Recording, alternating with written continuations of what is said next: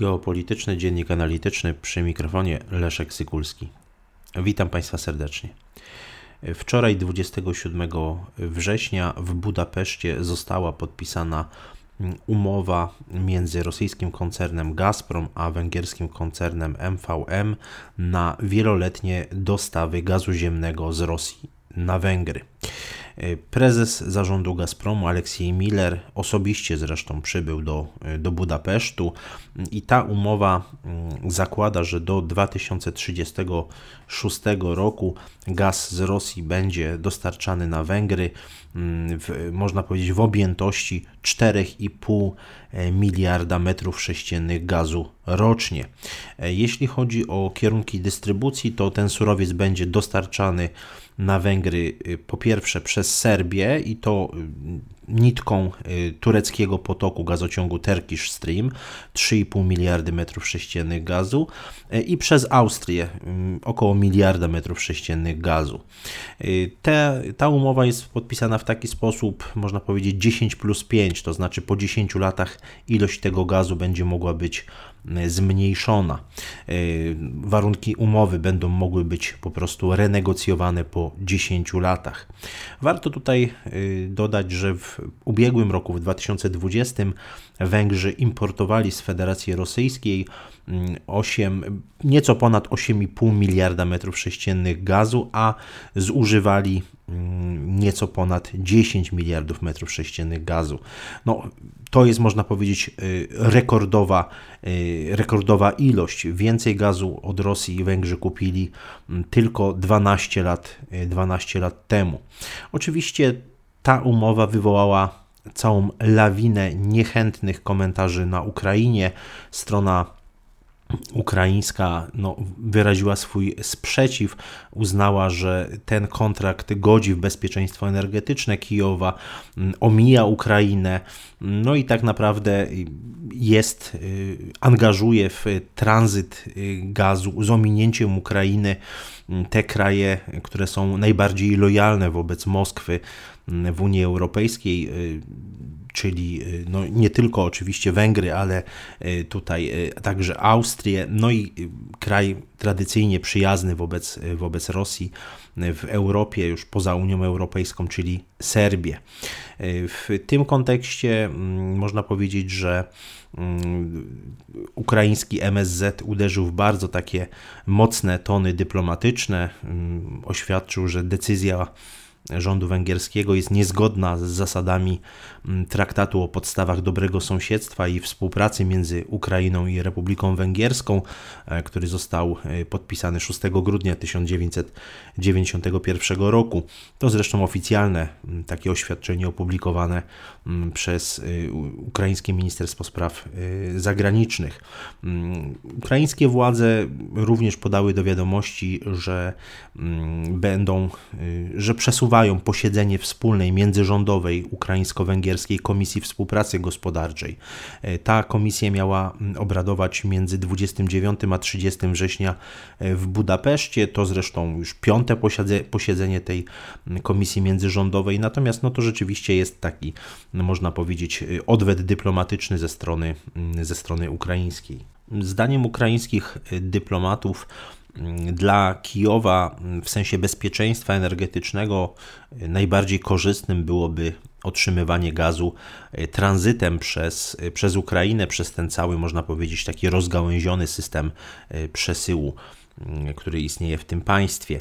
Mm, to oczywiście nie dziwią także te głosy ze strony ukraińskiej, że węgiersko-rosyjska umowa gazowa może mieć bardzo istotny wpływ na bezpieczeństwo energetyczne, nie tylko zresztą Ukrainy, ale także, e, także Europy, że będzie skutkować e, no, zwiększeniem ryzyka i zagrożeń, które są związane z tranzytem, z tranzytem gazu, a ponadto władze w Kijowie ogłosiły, że zwrócą się do Komisji Europejskiej o ocenę zgodności y, tej właśnie umowy między Węgrami i Rosją z prawem europejskim, jeśli chodzi o tę dziedzinę energetyki.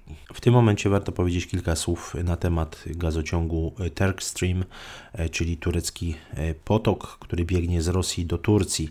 Mm, ten gazociąg rozpoczyna swój bieg od tłoczni Ruskaja niedaleko Anapy mm, w rosyjskim regionie Krasnodar, przecina Morze Czarne aż do e, terminalu odbiorczego mm, w Turcji.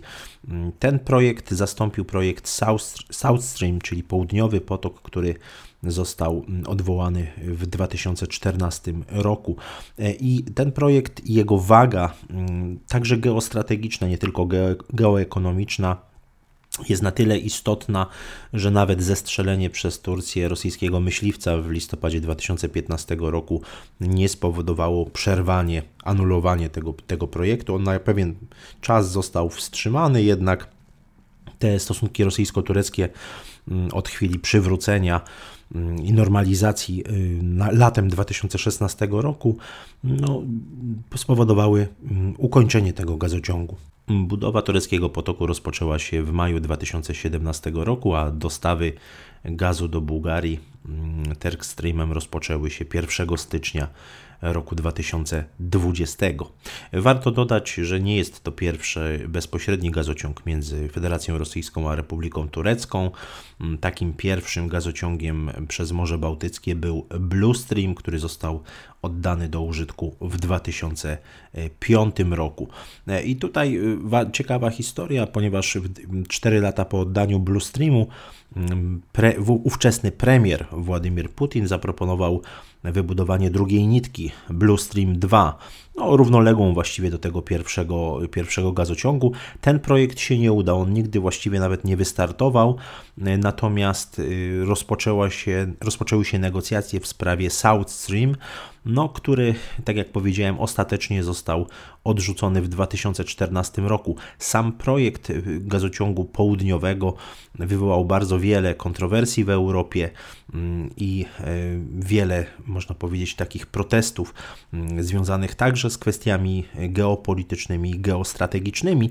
Niemniej jednak, jakby tutaj e, turecki potok zastąpił ten projekt e, i widać, że te interesy mocarstw interesy w tym przypadku bilateralne, jeśli chodzi o Republikę Turecką i Federację Rosyjską, zwyciężyły.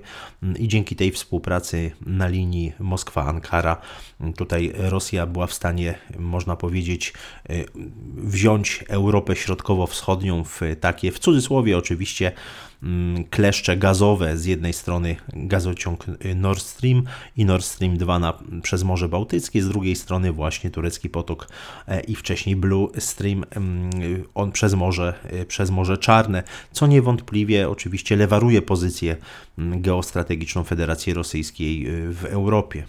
Ta geopolityczna pozycja Rosji niewątpliwie bardzo mocno wzmocniła się po zakończeniu budowy Nord Stream 2, po wspólnym oświadczeniu rządów Y, Stanów Zjednoczonych i Republiki Federalnej Niemiec w lipcu y, tego roku, no, Waszyngton faktycznie dał zielone światło na dokończenie tej budowy, dał także wolną rękę Berlinowi na, można powiedzieć, y, takie spokojne rozgrywanie transformacji energetycznej w Europie Środkowo-Wschodniej.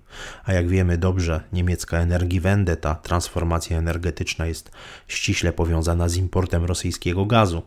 Geopolityka rurociągów jest niewątpliwie bardzo istotnym narzędziem polityki zagranicznej i polityki bezpieczeństwa Federacji Rosyjskiej i widać to od szeregu lat nie dziwi zatem, że Ukraina jest y, tutaj w taki sposób rozgrywana. Myślę, że kluczowy będzie ten rok 2024 i początek 2025. W 2024 kończy się umowa na tranzyt rosyjskiego gazu przez terytorium Ukrainy i moim zdaniem, mimo tych zapewnień Berlina i Waszyngtonu, że będą starali się tutaj zapewnić bezpieczeństwo Ukrainie, bezpieczeństwo energetyczne, to mm, Rosja ma tutaj właściwie wszystkie atuty na stole.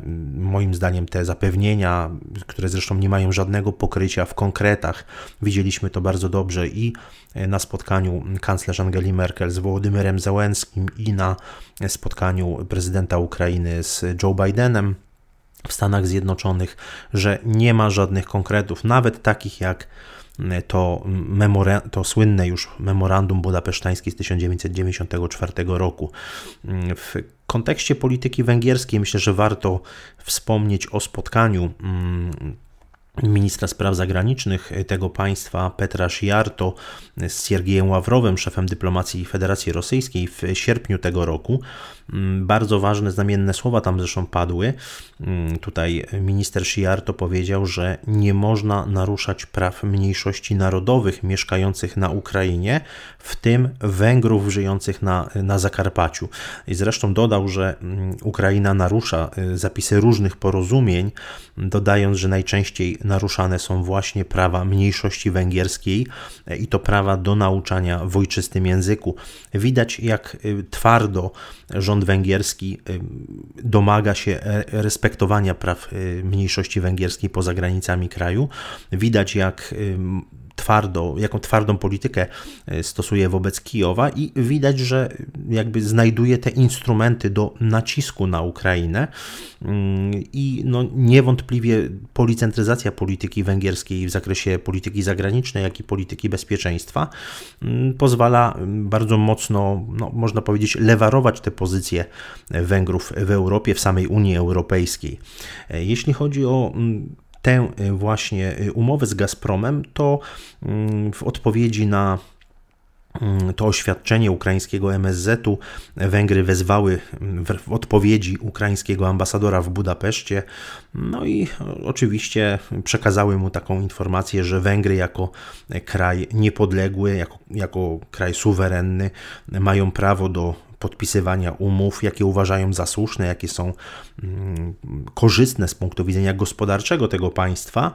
No i oczywiście tutaj należy, y, należy zwrócić uwagę, że ta polityka jest polityką niewątpliwie skuteczną, jest polityką, e, polityką realną. Ja spodziewam się dalszego zacieśnienia relacji gospodarczych Węgier y, z Rosją. To oczywiście warto także wspomnieć o mm, elektrowni w Paks, elektrowni jądrowej budowanej e, właśnie na mocy porozumienia z Federacją Rosyjską. Myślę, że y, to rozwijanie kontaktów handlowych z Chińską Republiką Ludową, rozwijanie mm, kontaktów w ogóle, można powiedzieć, na, na wielu płaszczyznach gospodarczych z różnymi państwami spoza Unii Europejskiej, służy gospodarce węgierskiej, służy pozycji e, międzynarodowej tego państwa. E, i myślę, że ta polityka policentryczna, polityka wielowektorowa mm, jest, jest polityką skuteczną i e, jest dobrą odpowiedzią na współczesne, współczesne procesy i kształtujący się nowy ład międzynarodowy. Dziękuję Państwu za uwagę.